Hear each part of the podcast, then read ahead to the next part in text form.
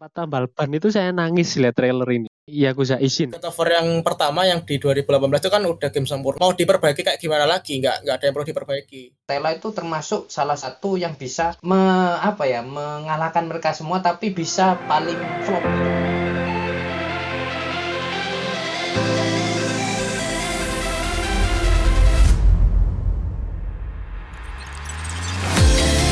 Oke, halo kembali lagi bersama kita di MOG Podcast, podcastnya para rakyat gaming, rakyat jelata gaming. Dan akhirnya kita kembali lagi full team bersama anak magang dan juga anak yang nggak tahu namanya siapa, ganti-ganti terus. Oke, silakan bersuara kalian-kalian. Halo, bapak-bapak, saudara-saudara. Nah, bapak-bapak, bapak-bapak RT.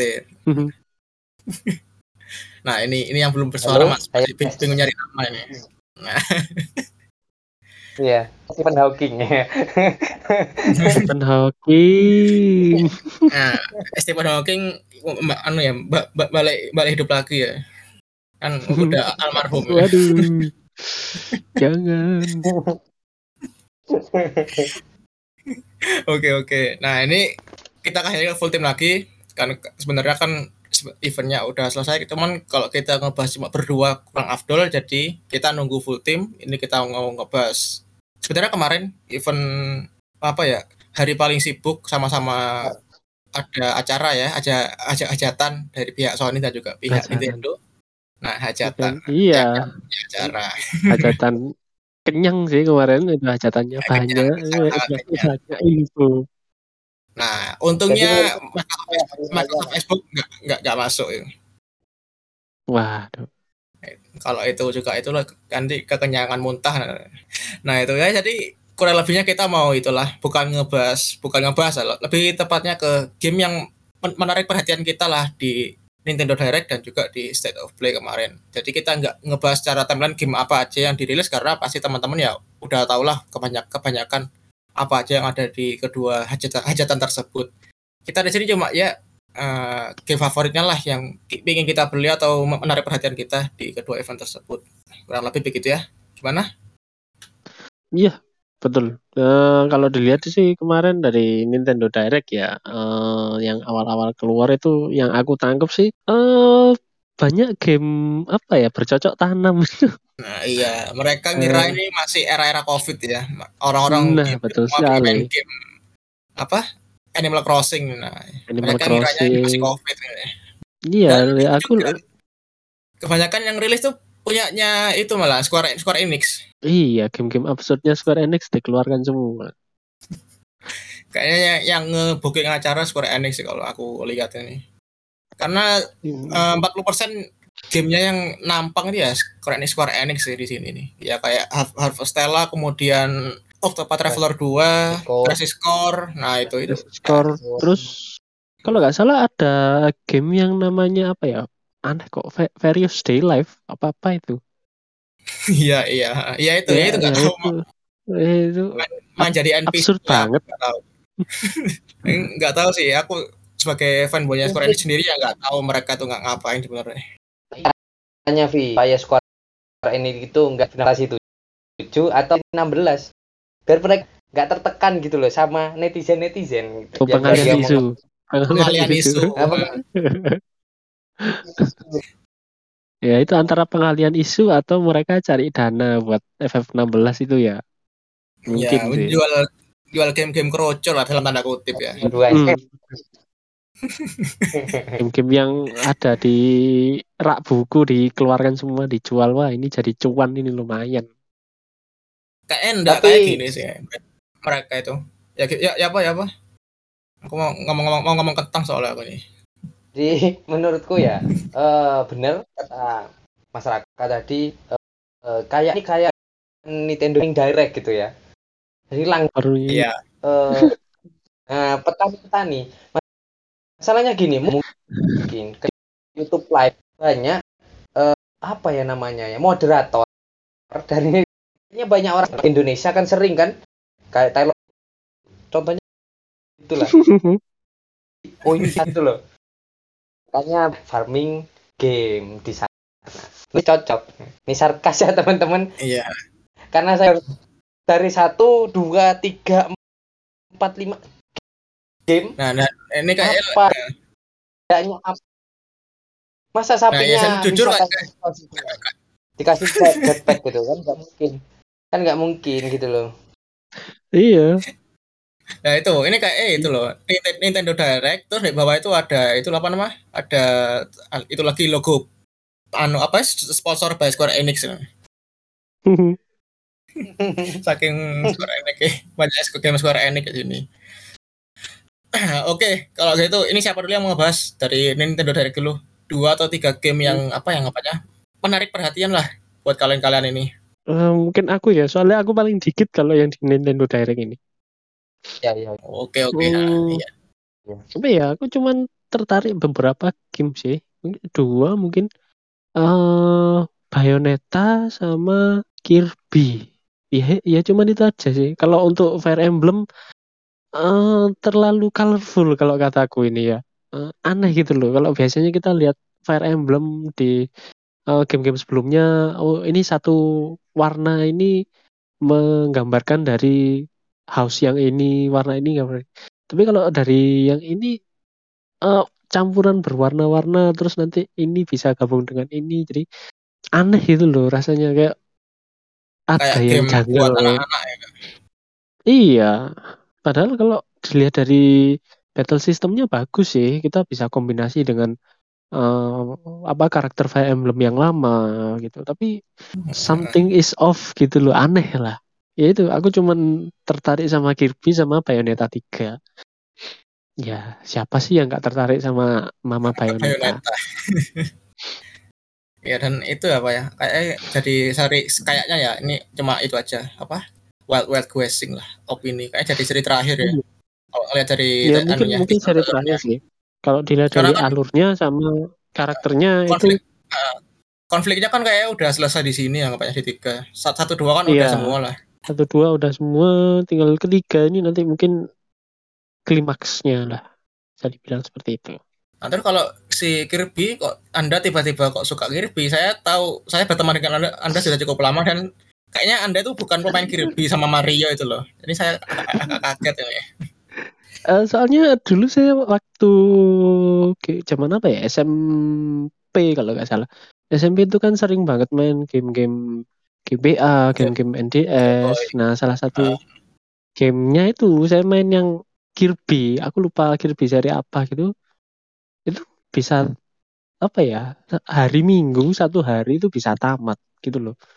Jadi bener-bener apa ya gamenya nyeneng loh gitu loh, menyenangkan gitu dimainkan nggak nggak bikin aku Iya. bosan jadi ya di antara itu ya mungkin karena gamenya tidak terlalu berat ya gamenya ya to the point kamu harus gini ya gitu ya Dan nggak ada yang gamenya memberatkan itu lah ya, gamenya sa- salah target kayaknya kan itu buat harusnya buat a- anak-anak anak-anak itu tapi Iya. malah anda anda kita kita yang seneng orang-orang tua Um- malah salah target berarti. Iya Tapi ya kenyataan itu karena- kalau ini Yo ini ini ini satu, satu lagi Om, Om mulai berbicara ini pembelaan. iya Ayo, ayo, ayo. Nah, kayak kenyataannya Nintendo itu banyak yang dimainkan oleh orang dewasa sedangkan PS itu yang notabene lebih eh, gamenya lebih apa ya lebih, Lebih gore serius mungkin lah. lebih sadis eh, lebih serius malah dimainkan oleh anak-anak juga ya namanya juga dewasa tapi tetap berhati orang kecil ya maksudnya berhati anak kecil gitu jadi ya kayak gini lah Nintendo banyak orang dewasanya Eh, banyak yang main muda game Heeh. Jadi eh, pasarnya memang buat kayak kita kita berarti ya anggapannya. Game-game kayak Mario, Iya. Kirby gitu. Ah, eh. Oh iya, itu mekaniknya apa dari dulu soalnya nggak pernah main Kirby yang kan Kirby bisa Kalau makan apa aja sih, dijadikan Iya, senjata. heeh. Platforming sama apa ya? Ya platforming kayak Mario gitulah kemanya. Gak beda-beda jauh sama Mario kalau kataku. mungkin Sangat-sangat kalau sederhana ya. Iya, sederhana formula yang sederhana sekali. Itu kalau Avi nggak tahu jadi gini Vi Nintendo dia bisa makan segalanya lalu jadi gimana gitu ya tapi kalau dia jadi Iya. kanibal ya kira bahaya gitu ini kan kayak Terlalu Contohnya realistis kalau Kalau yang pegang Sony, waduh, gelap itu ceritanya. Iya iya ya cuma ya cuma heran Iya, aja sih iya. karena aku nggak pernah main game anak-anak soalnya. Bukan game anak-anak itu. Oh, jangan. Itu bisa- horror itu Nah gamenya. ini lah nah, disclaimer ini saya mulai diproses ini. karena apa ya Kirby itu memang eh, vibe-nya sih anak kecil. Cuman tetap serius Vi. Apa ya? Difficulty-nya tetap orang orang dewasa ini loh. Kalau kalian ingat sama Tomba. Tomba itu kayaknya kecil tapi susah. Nah kayak gitu kan kayak yang Mungkin dari desainnya ya, desain dan juga presentasinya itu diberikan untuk anak-anak sih. Iya. Tapi tetap untuk playstyle dan gameplaynya. Yang Tetap bikin kita pusing. tetap om-om ya. Iya. nah itu juga Nah itu dari bapak-bapak yang udah punya anak yang pendengar nih kalau Afi yang al- alasan beli Kirby itu. Buat anak kita mah buat anak kita gitu ya Eh, tapi, iya. Yang main bapaknya, dan yang main, yang main yang, kali yang main papanya. tapi anaknya main yang apa main papa? Anaknya main God of War. Ah, main anu, main apa? Main apa? sih? Ah, Uncharted gitu-gitu, main Uncharted, NFS iya. Malah malah omnya bapak bapaknya yang main Kirby, main Mario Odyssey gitu. Oke. Tuh eh, terus Zelda ya hmm, bukan fan Zelda sih saya. Jadi ya Saya mungkin bukan fan. Zelda. itu sih Bayonetta cuma bener Bayonetta itu yang saya tunggu. berarti ya. Iya. Oke lah kalau gitu langsung tak terusin aja. Mungkin nggak tahu ya ini agak panjang sih mungkin karena ya sama aku juga nunggu Bay- Bayonetta 3 karena ya cuma itu sih game hack and slash yang ciki apa ya ciki itu bahasa Indonesianya. Aneh gitu. Loh. Na- nakal dalam tanda kutip tapi juga tet- tetap fun story sama lainnya-lainnya tuh ada. Dan itu anggapannya versi cewek-ceweknya dari DMC dan satu-satunya game hack and slash yang berhasil lah. De- oh, Bay- Bayonetta 3 itu juga aku tunggu cuman sayangnya ya itulah apa Nintendo itu eksklusifnya cuma ada di Nintendo Iya. itu aja sih. Sementara eksklusif Nintendo.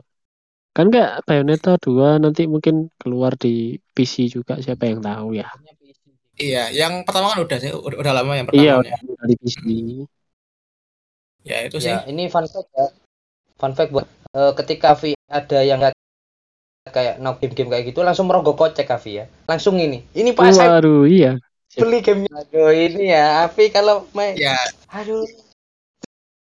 Iya siap. Nah, dan itu pas kata-kata ya gimana ya? Itu langsung juga masih saya saya turn off kan sih anu mode na, na, na, naik saja itu saya, saya turn off kan itu. Itu cuma orang-orang aneh yang meng turn on gitu. Iya, kenapa harus ada Itu sistem seperti itu? esensi main Bayon- Bayonetta 3 ya itu loh sebenarnya. Betul sekali. Nah, ya itu kurang lebihnya itu. Karena ya dari soal cerita yang pertama kan nyari siapa itu Sereza alias, alias si Bayonettanya, Terasa- yang kedua itu Iya. nyari siapa itu dalang-dalangnya, yang ketiga mungkin ya konklus konklusinya aja sih. Kalau diibaratkan kayak di MC5 sih, semuanya udah kumpul, tinggal konklusinya aja kayak gimana. Itu sih pengen ngelihat serapi apa sih mereka eh, apa Platinum Gaming ngebungkus Iya. Bayonetta 3. Dan juga kan kemarin Pla- Platinum menutup game terbaik sepanjang masanya ya, itu apa namanya? Betul. Babylon Fall Babylon's Fall game terbaik sepanjang masa ya. Sungguh, sungguh. akhirnya ditutup server jatuh bener-bener jatuh ya terpuruk sekarang. kalau itu. Eh, itu benar-benar fall itu sesuai dengan prediksi namanya sendiri itu nama adalah doa Ya. itu Jatuh terpuruk kalau itu. Hmm.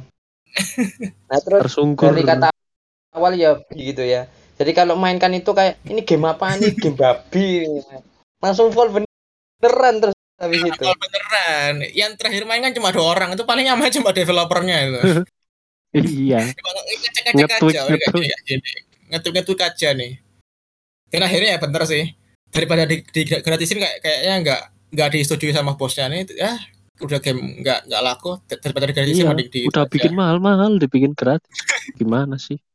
Nah itu kalau teman-teman kalau misalnya ada di luar negeri di Jerman atau di London itu bisa lah dapat gratis Babylon Fall di, di GameStop. itu kan mereka bagi-bagi CD-nya itu. Saking nggak lakunya. Kasihan. Kasihan sekali. Ya itu mungkin dengan Bay- Bayonetta 3 mereka bisa nge-redeem lagi lah ke kepercayaan publik soal Platinum Game. Itu terus kemudian eh apa Harvestella Uh, karena Harvest ini saya. Menjilat udah sendiri. Kemarin saya bilang ke Bondan, waktu ketemu Bondan saya nggak tertarik sama Harvestella, tapi ngelihat trailernya sama presentasinya ini sepertinya menarik ini. Ini sepertinya ngeba- ngebawa elemen sedikit elemen dari film Fantasy 14 dibawa ke sini kayaknya. Nah itu yang buat aku sangat tertarik sama Harvestella dan itu juga kan ada di semua platform. Jadi mungkin ya ingin main sih, ingin beli juga Harvestella kayak gimana. Soalnya sistem live farming kayak gini sebenarnya udah usang sih dan semua juga udah pakai. Cuman kan dari kalau kita tahu Square Enix itu kan mereka mereka kan yang bikin unik itu antara di musik sama di battle mekaniknya. Ya kita coba ngeliat gitu, ah, itu aja sih. Harvest Moon, Rune Factory sama Stardew Valley itu gimana sih kalau misalnya versi Square Enix-nya itu sih. Aku pengen lihat itu sih. Sebagaimana mereka buat game di luar apa ya ke- kebiasa- kebiasaan mereka Square Enix ini. Nah, terus yang ketiga yaitu yaitu tadi BOTW 2 alias Tears of the Kingdom. Game terbarunya dari Zelda. Nah, ini akhirnya ya fans-fans Zelda kembali lagi riang. Uh. Nah, ini Iya. apa ya? Aku sebenarnya apa tertarik sih, Tem. Enggak, enggak kayak gini, Vi.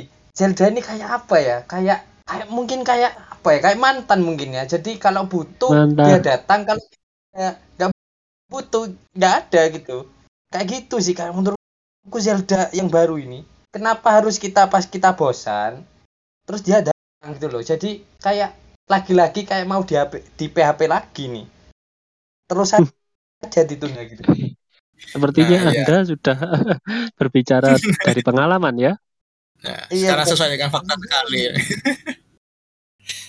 nah, itu. Nah, kalau Mhm. dilihat dari teasernya kemarin trailernya mungkin mereka kalau di Tears of the Kingdom ini lebih ngarah ke verticality gamenya sih. Kan kita bisa naik-naik ke atas daripada ke samping kalau ini lihatnya. Ya dari apa ya?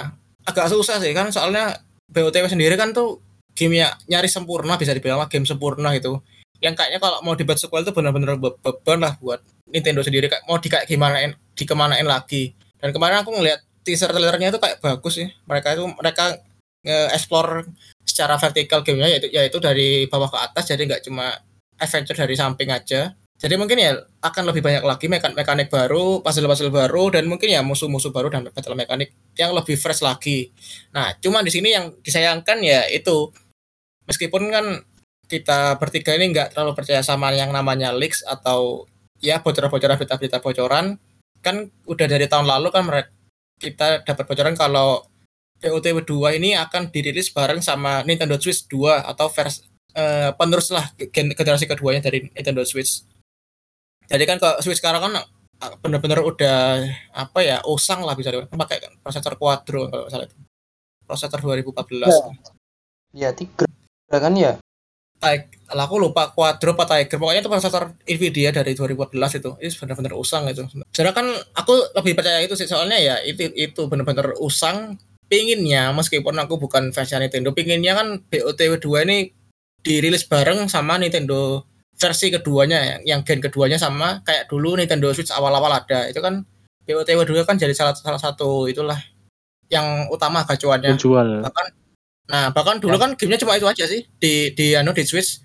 Dan Iya. orang-orang beli Switch itu kan alasannya cuma karena itu aja main main BOTW tapi ternyata di sini Switch yang masih usang tapi ada gamenya baru. Nah Nintendo ini sebagaimana ngeperes performanya sih aku bilang. Ini bakal lancar apa enggak sih di sini? Dan sebagus apa sih? Se- dengan apa ya driver yang benar-benar usang ini loh. Mereka kayak gimana sih ngeramunya itu? Ya agak, agak kecewa dan juga ya mungkin agak seneng agak agak seneng. Karena game terbaik terbaik Nintendo ini ada lagi gitulah ada, ada sequelnya nggak nggak cuma kabar-kabar angin gitu.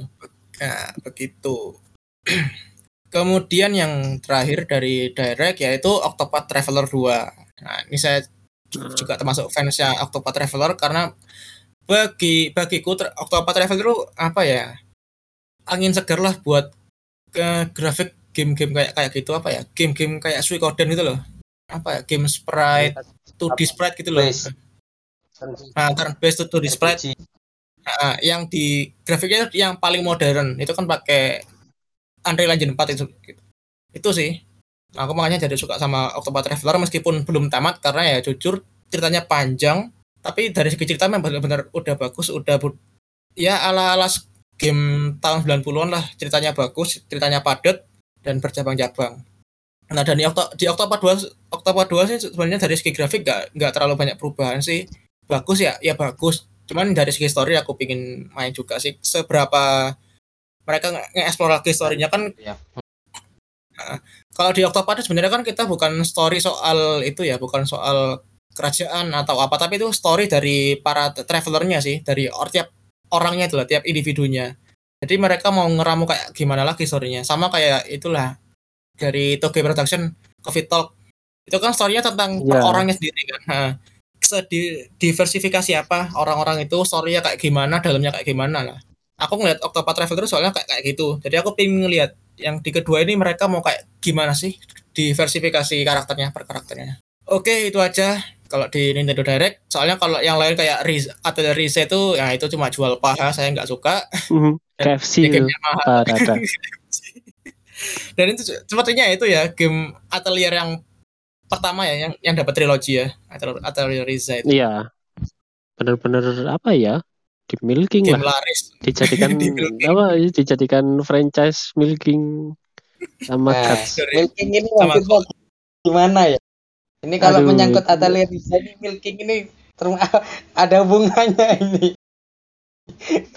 Saya tidak mau nanti saya salah konteks ini bahaya ini. Nah, ini bahaya ini Jadi, lebih baik jangan tapi kurang lebihnya itulah ini di milking kalau dari Iya. pengakuan itu sih kalau pengakuan desainernya sih dari Koei Tecmo mereka waktu ngedesain Riza sebenarnya mereka nggak ngira desain ini bakal menarik itu kayak bohong sih kalau menurutku itu Mm-mm. Itu pasti Mereka mungkin cari aja ya. referensi-referensi di internet mereka. Pasti. Nah itu, soalnya itu kelihatan kelihatan sekali loh. Kalau di Riza yang pertama itu desain yang disengaja kalau menurutku, nggak mungkin nggak disengaja itu. Bener. Itu dis- Dan- itu disengaja untuk mem- mem- untuk memuaskan salah satu salah satu cabang fetish gitu lah. Nah, dan ternyata ter- terbukti berhasil itu. Master Oke, ya. ngomongin ya, tolong dengerin gitu ya. Nah, itu. Nah, kalau misalkan kenapa aku nggak tertarik? Soalnya dari segi gameplay sama yang lainnya nggak nggak ada perubahan sama sekali. Nggak ada yang perlu diwah gitu loh. Atelier. Oh, Kalau mau ada milih aku apa Ada apanya? Referensinya ya, ya, ya yang kayak itu. Nah, itu kayaknya lebih dari satu Waduh. AC Itu itulah. D itu. Nah, ini Kok sampai ke situ? obrolan. obrolan obrolan yang sangat-sangat bukan Nintendo kalau ini ya udah, udah Iya. melenceng ini. Benar-benar melenceng dari Nintendo ya. Tidak family lagi ini. Tidak tidak family friendly, friendly lagi ini Bondan ini. Padahal saya tadi ud- udah mulai menahan-nahan sama Raka ini. Oke oke kalau itu lah itu lagi. Bondan silakan Nintendo Direct-nya mungkin. Kalau aku sih lebih banyak. Eh, mungkin dari pertama ya, eh, It Takes Two.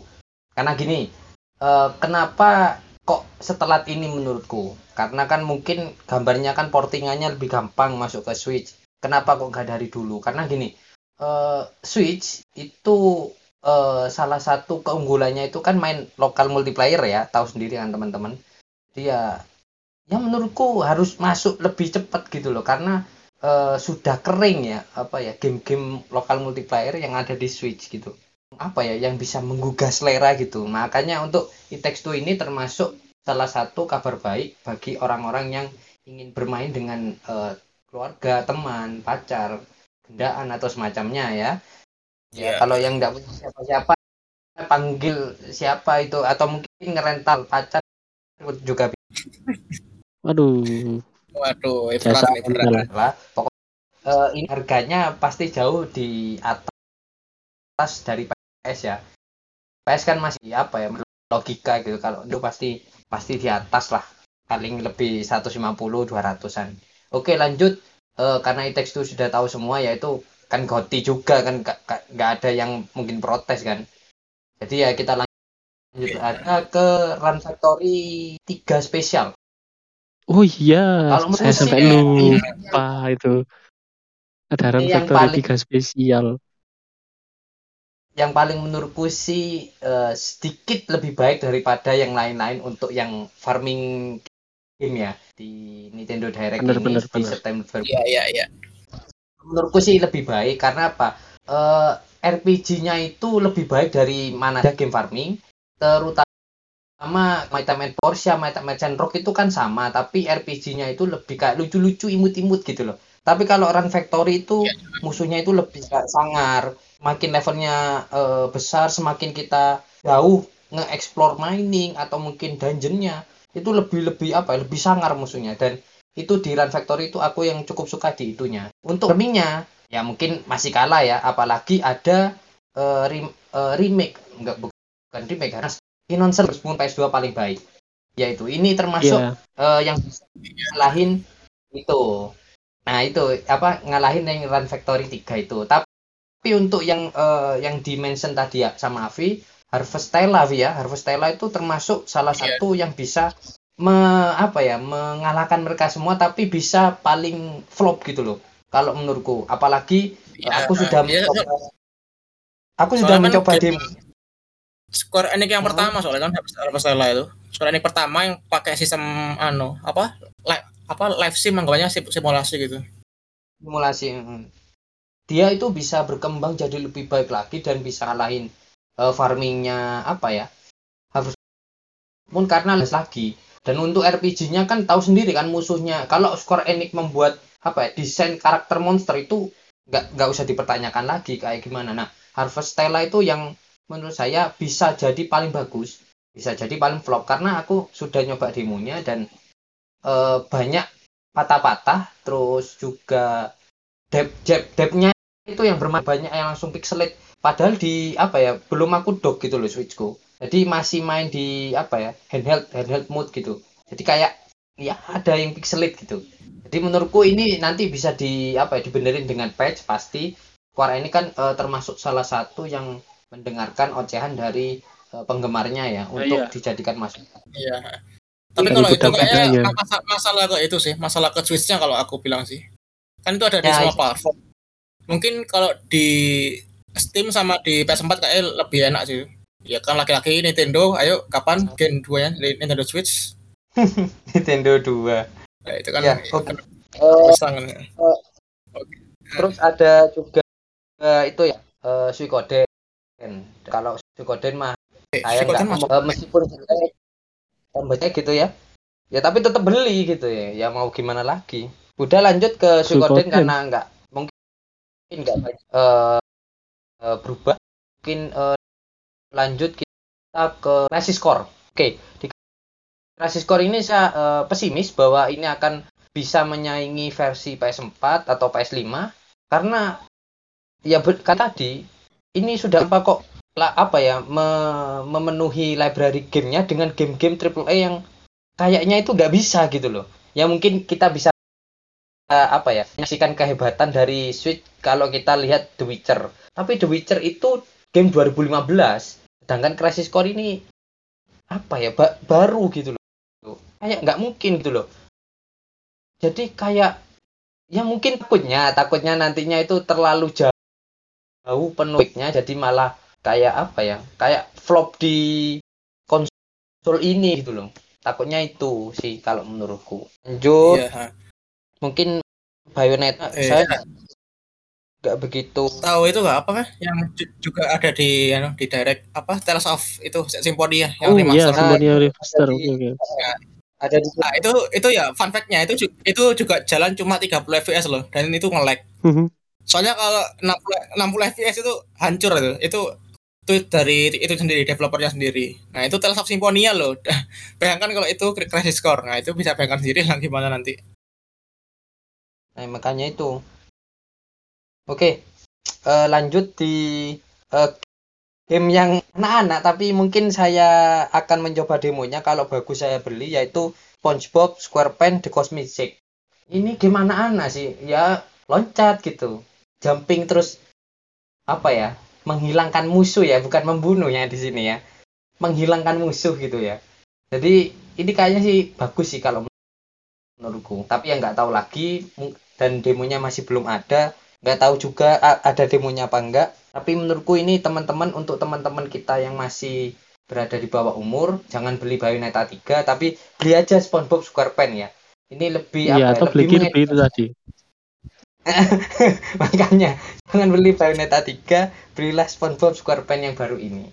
Gitu. Oke, eh, mungkin eh, empat lagi mungkin game. Untuk Splatoon Splatoon 3 saya nggak main tapi menurutku sih lebih peningkatan permainan dan juga grafik ya.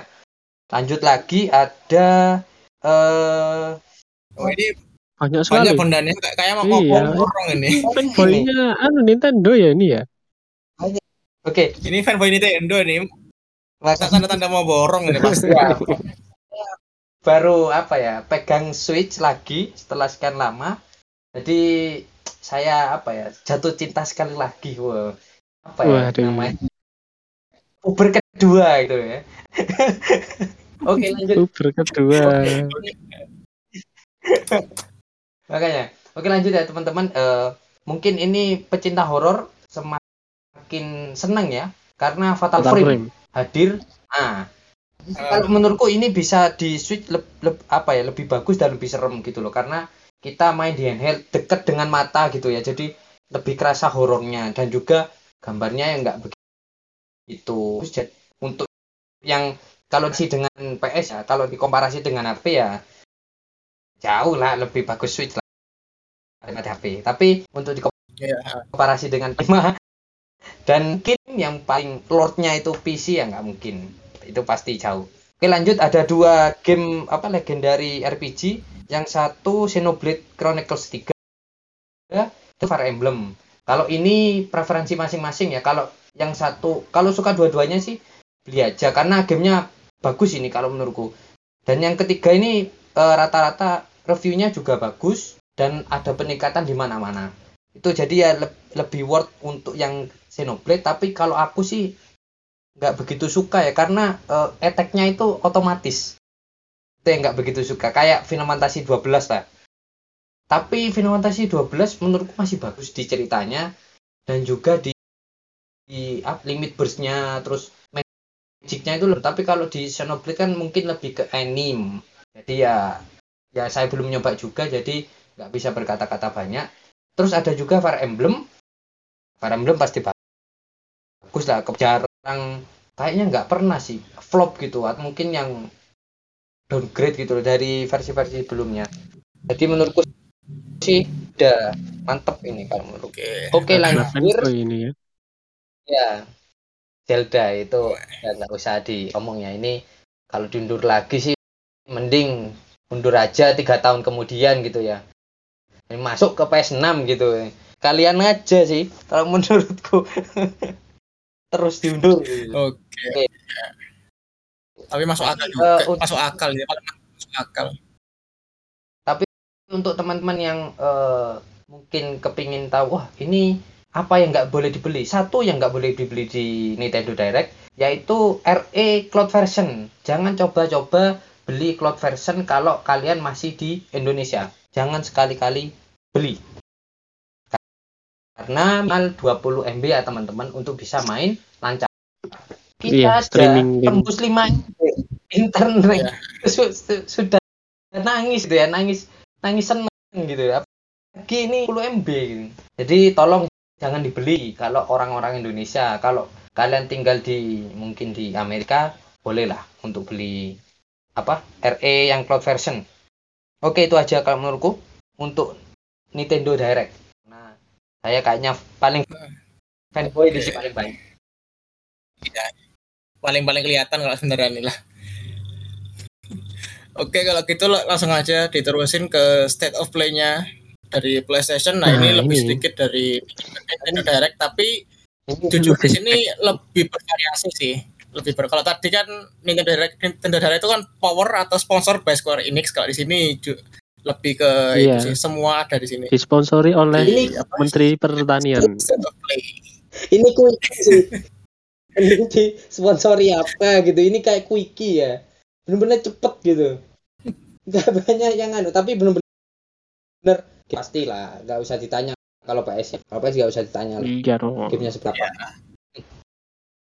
oke Vilan Oke, ini yang mau bahas dulu siapa ini state of play? To play. eh, Oracle lagi atau saya? aku dulu lagi aku aku dulu lah aku yang paling dikit mungkin Eh, nggak usah kan tadi udah udah ngom- ngomong banyak Iya, udah santai lah. menjadi fanboynya. nafas sedikit. udah jadi fanboynya Nintendo jangan langsung anu cuci, cuci nama. Biar, biarkanlah ah, anu jadi fans Nintendo itu. Iya iya iya. Oke oke silahkan yang duluan. Oh, Jadi saya siapa- dulu ya. Aku Oke oke. Yang pertama, eh, kalau kemarin itu aku lihat ada Ronin. Nah. Ronin. Eh, itu yang aku rasakan, yang aku lihat ya, itu gimana kalau Assassin's Creed ada di Jepang. Nah, udah itu itu Ronin itu. Oke. mm, Itu hasil mm. akhirnya Nah. Ronin seperti itu. Terus kemudian Ya. Itu ya tim ninja ya. iya, eh Ronin tim ninja kah? Bentar. Tim ninja. Ah, ya ya ya. Ya, betul. Tim ninja. Oke, kemudian ada dari Star Wars. em, nah, bukan saya bukan fan ber- beratnya Star Wars ya, tapi ya ada game Star Wars cukup keren kalau aku lihat. Terus kemudian ada Hogwarts Legacy, eh, game-game anu ya, eh, kekuatan ilmu hitam ilmu hitam gitu. Nggak Ya, tahu ya. game-game santet. kan. Hanya para dukun nih. Ah, iya, gamenya para dukun itu. Hati-hati nanti iya. ada pesulap merah datang Nah itu, ketar itu kayak. Terus ada ini Sin Duality, Sin Duality. Kalau Sin Duality ini kalau nggak salah, eh, aku lihat itu kayak Titanfall, tapi ada bumbu-bumbu sedikit anime stylenya gitu deh. Iya. Eh, jadi agak cute-cute gitu. Terus kemudian ada Project If. Nah, ini kalau yang lupa Project If itu dulu eh, ada game dari Cina ya kalau nggak salah ya. Dari Iya, Cina. Cina itu yang kayak eh, ni apa Nier. Gameplaynya kayak Nier, sekarang yang diganti jadi Project If. Jadi gamenya keren kok. Aku lihat sendiri, wah ini niat ini yang bikin gamenya stylenya keren. Terus Kalau nggak salah itu dulu apa ya? Tak soalnya tak potong dulu kok. Kalau kan Project itu kan dulu reveal-nya bareng sama itu apa? Black Myth Wukong. Iya, Black Myth Wukong. Nah, ini kan jadi ang- ang- ang- anggapannya itulah apa? Tarung-tarungan grafiknya yang sama-sama pakai itu grafik re- re- realistis dan juga sama-sama da- dari Cina kan. Iya, Tapi ternyata yang dirilis duluan ini, ini dulu ya, Yang- salah iya, Project Eve dulu. Project If. Terus kemudian tentu saja ada God of War Ragnarok dapat ya trailer baru. Terus ada sticknya yang bikin ngiler ini. Benar-benar bagus sih kalau kataku sticknya PS5-nya dari Tapi itu aku loh aku agak sebel aku waktu nonton kan aku nonton live streamingnya itu. Ya. Kan kalau di live streaming kan God of War itu yang paling terakhir sih Hmm. dan tap- tapi yang pertama di reveal tuh sticknya dulu jadi aku pikir ini kayak trailernya kayak pernah lihat ini kayak teaser yang kemarin ya elas tiba ternyata stick baru, di Baru- beber- beberapa saat kayak- kayaknya udah selesai nih. Ternyata keluar trailer Ternyata baru. ada trailernya ah, ini ya Iya. nggak sebel sih kena prank gitu. tapi ya untung aja lah ada trailer trailernya Dan yang terakhir ini yang bikin saya terharu ya. Eh, saya lihat trailer ini itu waktu saya nambal ban sepeda saya. Di tempat tambal ban itu saya nangis lihat trailer ini. Beneran. Ini Yakuza Ishin. itu Yakuza Ishin karena dari dulu Wah. WS3 itu saya kepingin banget main Yakuza Ishin versi barat. Dan sekarang dikeluarkan versi remake-nya full dengan treatment untuk konsol next gen. Wah, parah ini. Bener-bener terharu saya lihatnya. Dengan battle Ya, seperti itu. kalau ini kan game anu ya game remaster ya eh, ah, remake ya remake. ah. tapi kalau dari aku sebagai non yakuza player itu agak aneh sih waktu ngelihat Kiryu kan itu Iya, gini. ada di zaman itu Karena Kiryu agak aneh tapi ya, Ke- Heeh. Kiryu di sini itu bukan lagi Yakuza ya. Eh, kalau kalau di zaman ini ngambil eh, settingnya Shinsen Gumi, kalau nggak salah si Kiryu itu jadi kayak seorang apa ya pembunuh gitu, kalau nggak salah. Kayak kalau kalian tahu itu kayak Ken- Kenshin Himura. Nah, atau saya iya, hampir-hampir kayak gitulah. Kalau di Yakuza yang Ishin ini. itu ya itu sih yang aku pertanyakan soalnya kan aku tahu Yakuza cuman belum main tahunya kan eh, apa Kiryu itu ya Yakuza gitulah karakter ikonik Mm-mm. yang di sana tiba-tiba ada di zaman Edo itu loh apa mungkin ini cerita dari keturunannya lah tapi ternyata ya itu kata tadi Mas Raka Bener. apa namanya Shinshin. kayak side story gitu anggapannya ya. Em, iya, bukan kayak side, ya ya kayak side story lah, benar. Itu sih. Ya ini aku Jadi menunggu ber- banget. berarti jadi berarti dalam apa ya?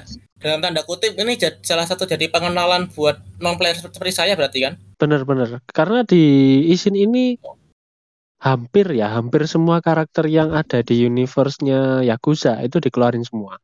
Oh. Jadi mulai Yakuza Oke, 1, langkah bagus sih kalau. Yakuza eh Ah. Yakuza Zero sampai Yakuza yang ketujuh yang terbaru ini itu Yakuza Ichiban dikeluarkan semua karakter-karakternya. Oke, oke sih. Jadi mungkin kalau eh, dari Avi mau bagus ya. mau nyoba main Ishin terus akhirnya tamat nanti bisa main ke Yakuza Zero lihat wajah familiar oh ini karakter ini yang ada di Yakuza Ishin nah itu mungkin Oke. lebih bisa mempermudah untuk bermain Yakuza sih kata Iya, iya sih, ha. Paling tepat sih kalau menurutku kalau gini. Hmm. Oke. Oke, iya cakep sih. Anu bener. dari Sega. iya mungkin ke- itu sih kalau dari aku yang bikin aku benar-benar terpengaruh ya, ya ini Yakuza Ishin itu bahkan Ya, bisa itu- mengalahkan hype saya untuk apa God of War itu cuman Ishin ini saja Oke, oke.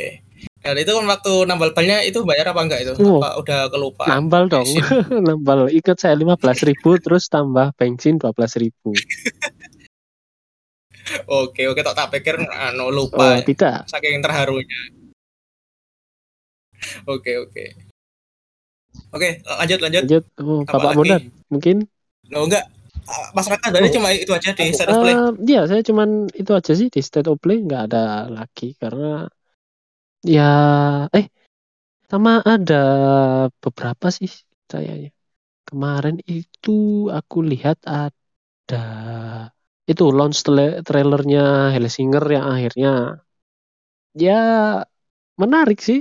Akhirnya ada game yang bikin saya seneng kayak gamenya kayak Doom gitu game fast pace shooter Ya. gitu Tapi game rhythm ya. Iya rhythm tapi game shooter fast pace bener-bener Oke. asik Kayaknya saya suka-suka game seperti itulah terus kemudian ada apa itu kemarin Hmm, apa lagi ya itu kemarin Em, Ayo Tekken udah 8. dikit sih nggak nggak apa-apa kalau. Tekken Oke, 8 ya eh, itu ya cuman dilihatkan trailer sedikit sih. Tapi benar-benar menunjukkan grafik dan juga fisik dari gamenya ini bakalan di upgrade lagi. Dari seri ke-7 ke 8 ini bahkan ada upgrade signifikan lah. Hmm, selebihnya ya apa ya? Gak ada lagi. Mungkin ya kemarin itu cuman nyoba apa em, demonya Wulong Wolong itu Demo demonya Wolong. Ya kalau ada yang pernah main Nioh lah bisa ngomong ini Nioh 3 gitu. Karena ya dari tim Ninja juga sih. Gameplaynya hampir-hampir sama. Eh, kok agak apa ya agak disematkan gameplay style dari Sekiro juga. Kita harus main parry main gitu. Jadi biar apa eh, tidak terkena damage dari musuhnya menjaga postur kita jadi ya ya game-game souls like from software like lah kalau ini From software like oke ya.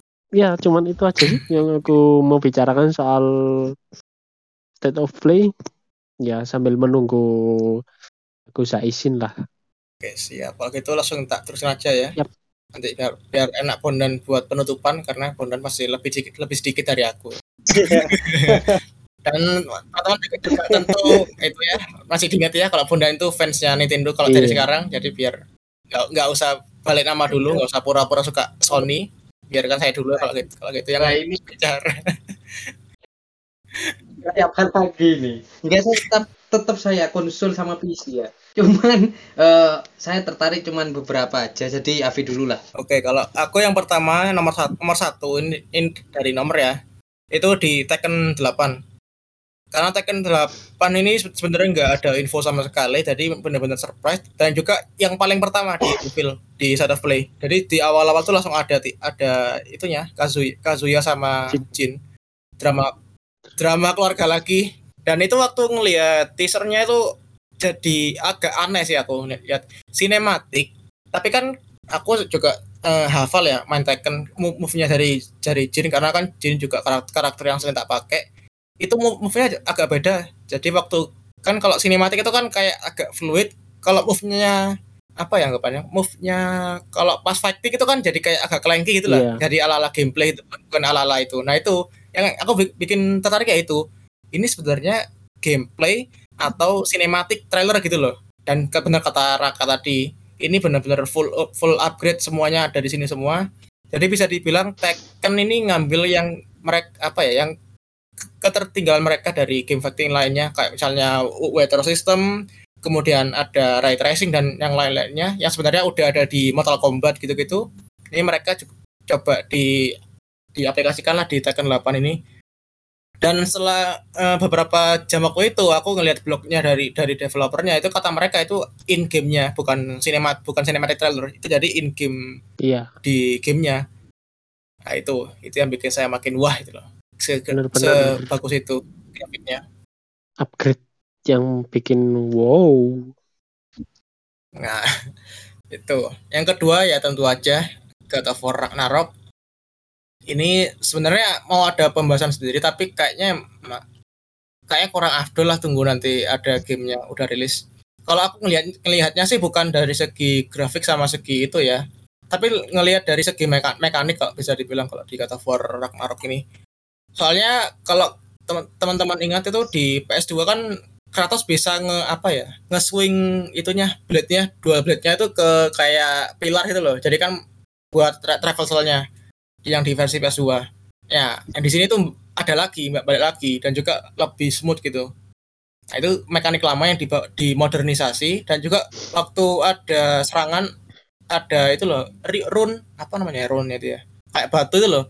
Batu itu yang ke arah kita dan di trailernya kan Kratos Kratos akhirnya kan itu ngepecahin runnya kalau aku ngelihat itu kayak mekaniknya dulu sih waktu mu, anu move move terakhirnya yang di of War 2 God of War PS2 jadi kan kalau misalnya musuhnya kalau kalau mau kawat atau finishing move itu kan ada kayak itunya buttonnya di, di atas. Yeah. ah lingkaran atau segitiga. Nah itu kan kalau dari, dari zaman sekarang kan agak aneh ya agak lucu gitu loh. Nah kalau di sini mungkin dirubah ke itu sih ke arah ke arah rune yang mendekat nanti kita pencet runnya itu. Jadi lebih modern gitu loh. Dan itu kayaknya lebih masuk akal sih karena War yang pertama yang di 2018 itu kan udah game sempurna sama kayak POTW jadi mau diperbaiki kayak gimana lagi? Nggak nggak ada yang perlu diperbaiki. Cuma nge-improve lagi aja ngebawa mekanik lama dimodernisasi itu sih kalau dari God of War. Terus yang ketiga ya bener kata Raka tadi aku juga suka waktu ngelihat like, like a Dragon. Sama kayak aku ngelihat Ronin. Jadi kayak mungkin di sini era baru sih. Mungkin ya sama-sama kayak Souls like tapi mungkin ya itu era barunya buat game zaman-zaman Edo atau medievalnya Jepang gitu kalau kemarin-kemarin kan kita kalau ngeliat game open world atau RPG itu kan yang kayak Skyrim, terus kemudian apa kayak ya. Kingdom Kingdom Deliverance dan lain-lain yang medieval Eropa. Kalau di sini mungkin kita karena itu juga sih karena Ghost of Tsushima mungkin kita ke depannya bakal lebih sering ngeliat game zaman Edo Jepang-Jepang gitu dan sih. sekarang kayak dari Cina gitu juga udah berani apa dari developer-developer lain juga berani ngambil tema-tema Cina sekarang ya dari apa dari Kingdom ya. game-game seperti itu. Iya juga kemarin ada itu kan game Cina yang anu apa grafiknya benar-benar bagus itu game open world. Oh iya. Bukan uh. bukan itu ya bukan Solar Blade ada itu kan nah itu. Kayaknya itu sih mereka nyoba ngebangun anu, apa ya tema-tema tema-tema win meet kalau nggak salah namanya. Nah, iya itu itu cakep sih aku uh. benar-benar cakep itu.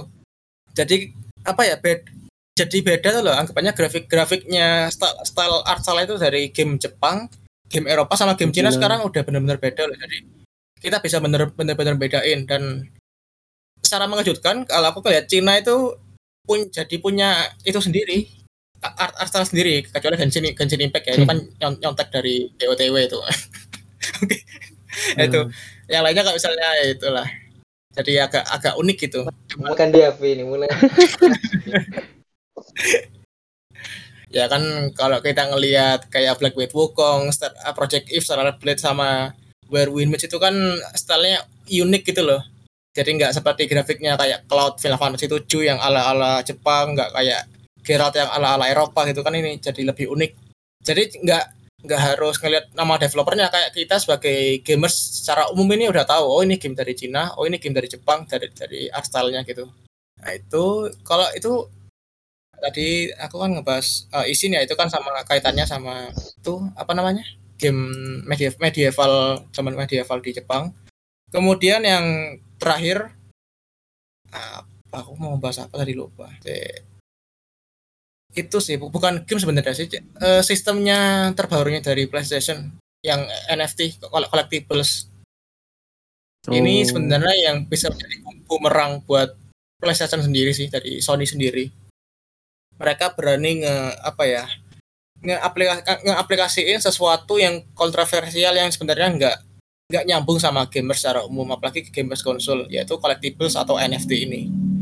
Cuman ya nggak tahu sih mereka ini kita sebagai player kayak, gimana ke depannya ngurusin soal NFT ini apakah bakal senang bakal lanjut atau mungkin jadi salah satu fitur yang ya mungkin setahun dua tahun udah ditinggalin nggak nggak terlalu berkembang gitu oke kalau dari state of play mungkin itu aja sih selebihnya tadi Raka juga udah ngejelasin dan juga kurang lebihnya aku, aku juga sama seperti Raka tadi penjelasannya Nah, sekarang uh, terakhir iya. sebagai fans Nintendo, Nintendo gimana? gimana ini?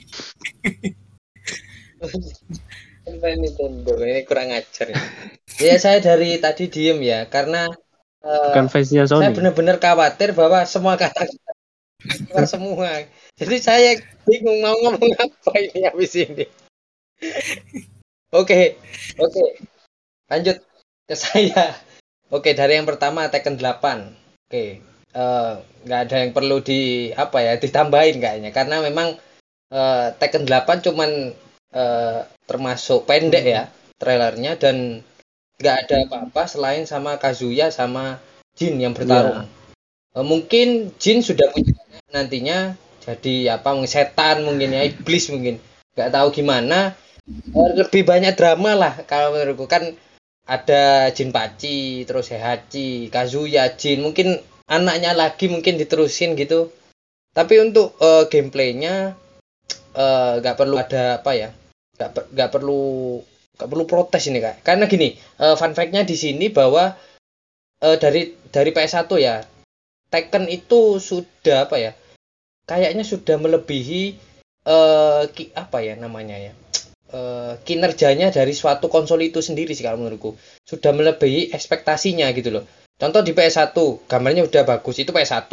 PS2 apalagi ya, karena PS2 itu kayak menurutku sih sudah benar-benar realistik. Di PS2 itu loh, di Tekken ya. 5. Di Tekken 6, Tekken apalagi di Tekken 8 sekarang. Waduh. Ini benar-benar apa ya? Sebuah anomali yang sangat berbahaya untuk konsolnya ini kalau menurutku karena sudah apa ya Tekken tuh selalu apa ya memaksimalkan uh, dan apa ya? memaksimalkan kinerja ya. Itu. Jadi dan apa ya FPS-nya ya bagus-bagus saja kalau menurutku. Nah ini uh, patut dicontoh untuk uh, developer-developer lain lah kalau menurutku. Untuk Tekken 8 sudah diwakilkan sama Mas Raka sama Avi. Jadi saya gak bingung saya mau ngomong apa. Oke lanjut uh, mungkin dari Ronin. Kalau uh, Yakuza saya nggak pernah main tapi menurutku ini uh, ketika Ronin sama Yakuza di apa ya dibandingkan mungkin lebih baik Yakuza. Karena gini Ronin itu kayak tiga permainan yang dijadikan satu bener. Kata masyarakat tadi mungkin masyarakat bilangnya kayak Assassin's Creed kalau menurutku tiga. Kayak Splinter Cell. kayak Sekiro sama Ghost of Tsushima. Kalau menurutku sih itu sih kalau menurutku. Jadi kayak ini tiga permainan yang jadi satu. Sedangkan Yakuza Yakuza adalah Yakuza. Jadi dia nggak nggak apa ya nggak nggak berkaca dari game lain. Tapi dia bener-bener dari yakuza dari dulu sampai ya, sekarang ya itu. seperti itu itu ya. hebatnya dan eh, identitasnya itu. Kalau di Ronin kan kita nggak tahu seperti apa. Ya mungkin dia bisa loncat lebih tinggi ya daripada si apa ya itu. Jadi uh, itu sisi positifnya di Ronin sama di Yakuza. Saya nggak bisa berkomentar banyak karena Yakuza nggak main Ronin kita nggak tahu ya. Tapi kalau menurutku uh, lebih baik di Yakuza.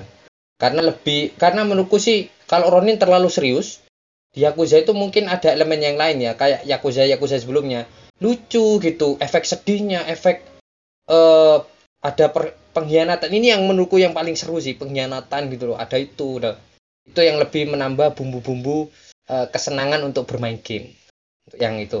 Nah selanjutnya ada Project If sama yang satu lagi Sin Duality kalau Sin Duality menurutku ya kalau menurutku ini kayak God Eater.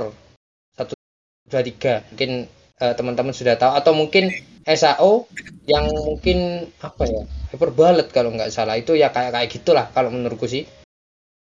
Eh, untuk yang Project If kalau menurutku ini yang lebih bagus karena eh, apa ya mungkin kayak Nier Automata. Nggak tahu juga ya tapi eh, kalau dibandingkan ini bandingkan lagi karena hampir sama kalau menurutku. Gamenya itu lebih baik di itu ya Project If dan eh, bumbu-bumbu animenya kental Ini kayaknya ini bagus ini. Nah, untuk untuk para umat umat umat umat wibu yang sudah bosan main Genshin baiknya beli PS5 sekarang. Daripada uangnya buat gacha ya. Iya, nah itu.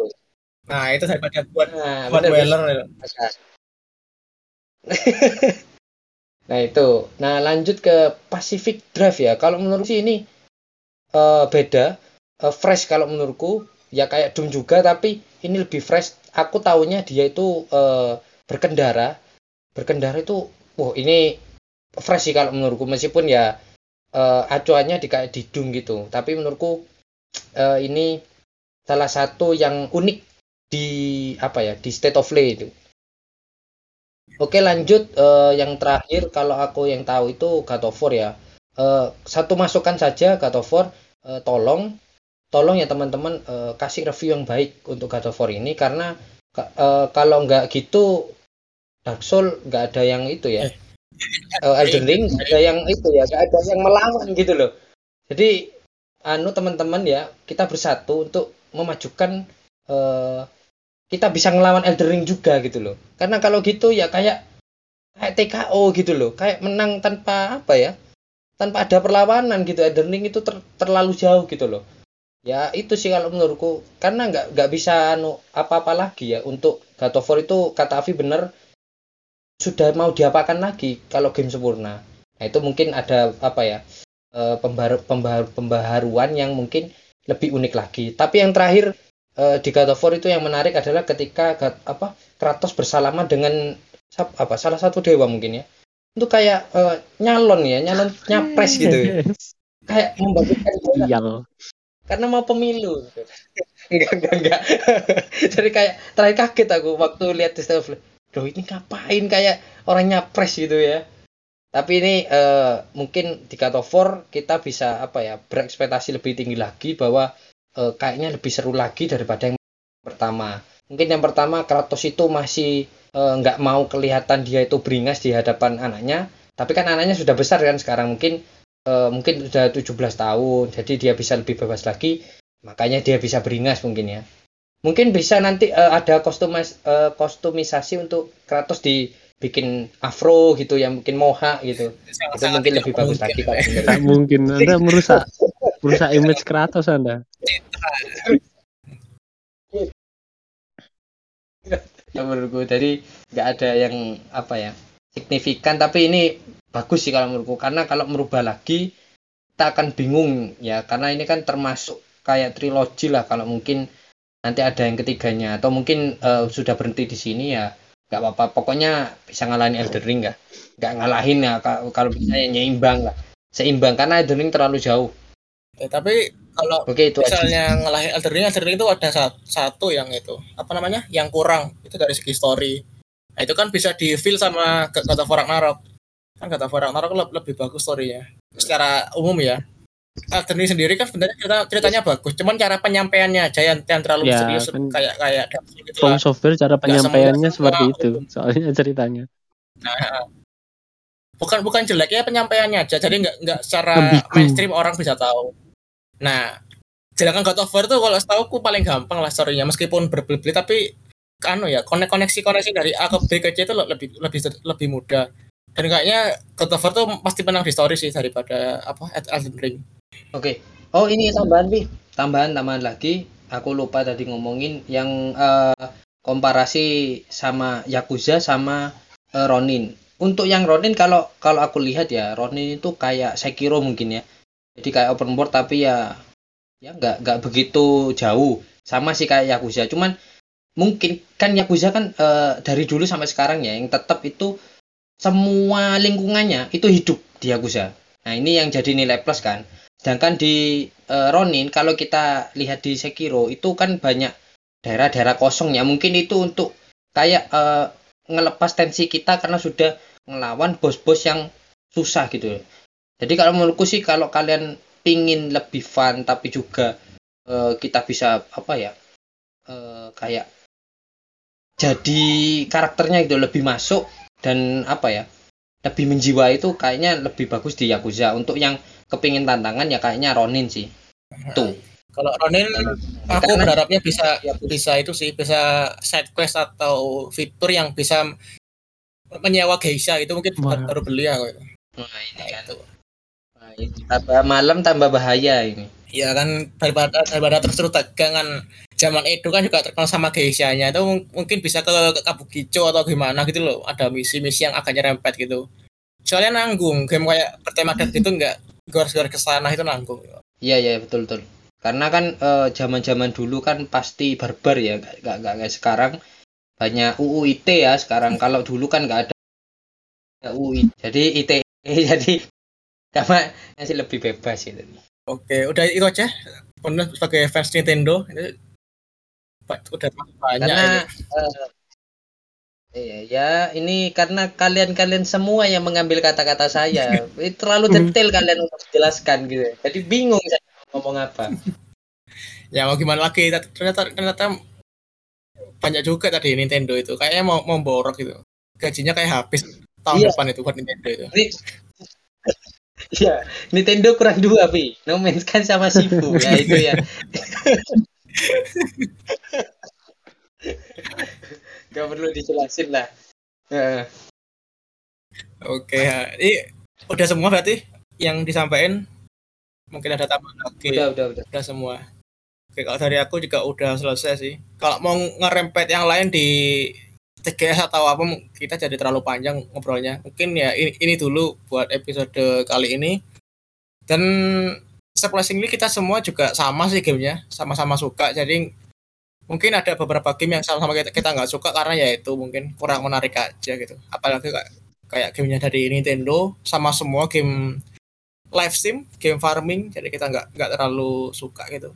Tapi oke ya, mungkin dari episode kali ini itu aja. Terima kasih teman-teman yang udah dengerin. Kita ada di podcast kita ada, ada di berbagai macam platform, tapi paling utama tuh di Spotify sama di Noise. Kita juga ada di Apple Podcast, ada di Google Podcast. Tapi kayaknya orang Indonesia nggak pakai Apple Podcast lah bisa dibilang. Dan kita juga ada di Twitter, bisa di follow buat info-info. Ada di at MOG Podcast underscore JV buat ya sekedar update update kecil lah buat teman-teman yang suka-suka game karena kita juga ngupdate game di sana. Oke, kurang lebihnya begitu. Terima kasih teman-teman buat dengerin podcast kali ini. Berjumpa lagi di episode selanjutnya yang yang nggak tahu kapan. Ciao. Terima kasih.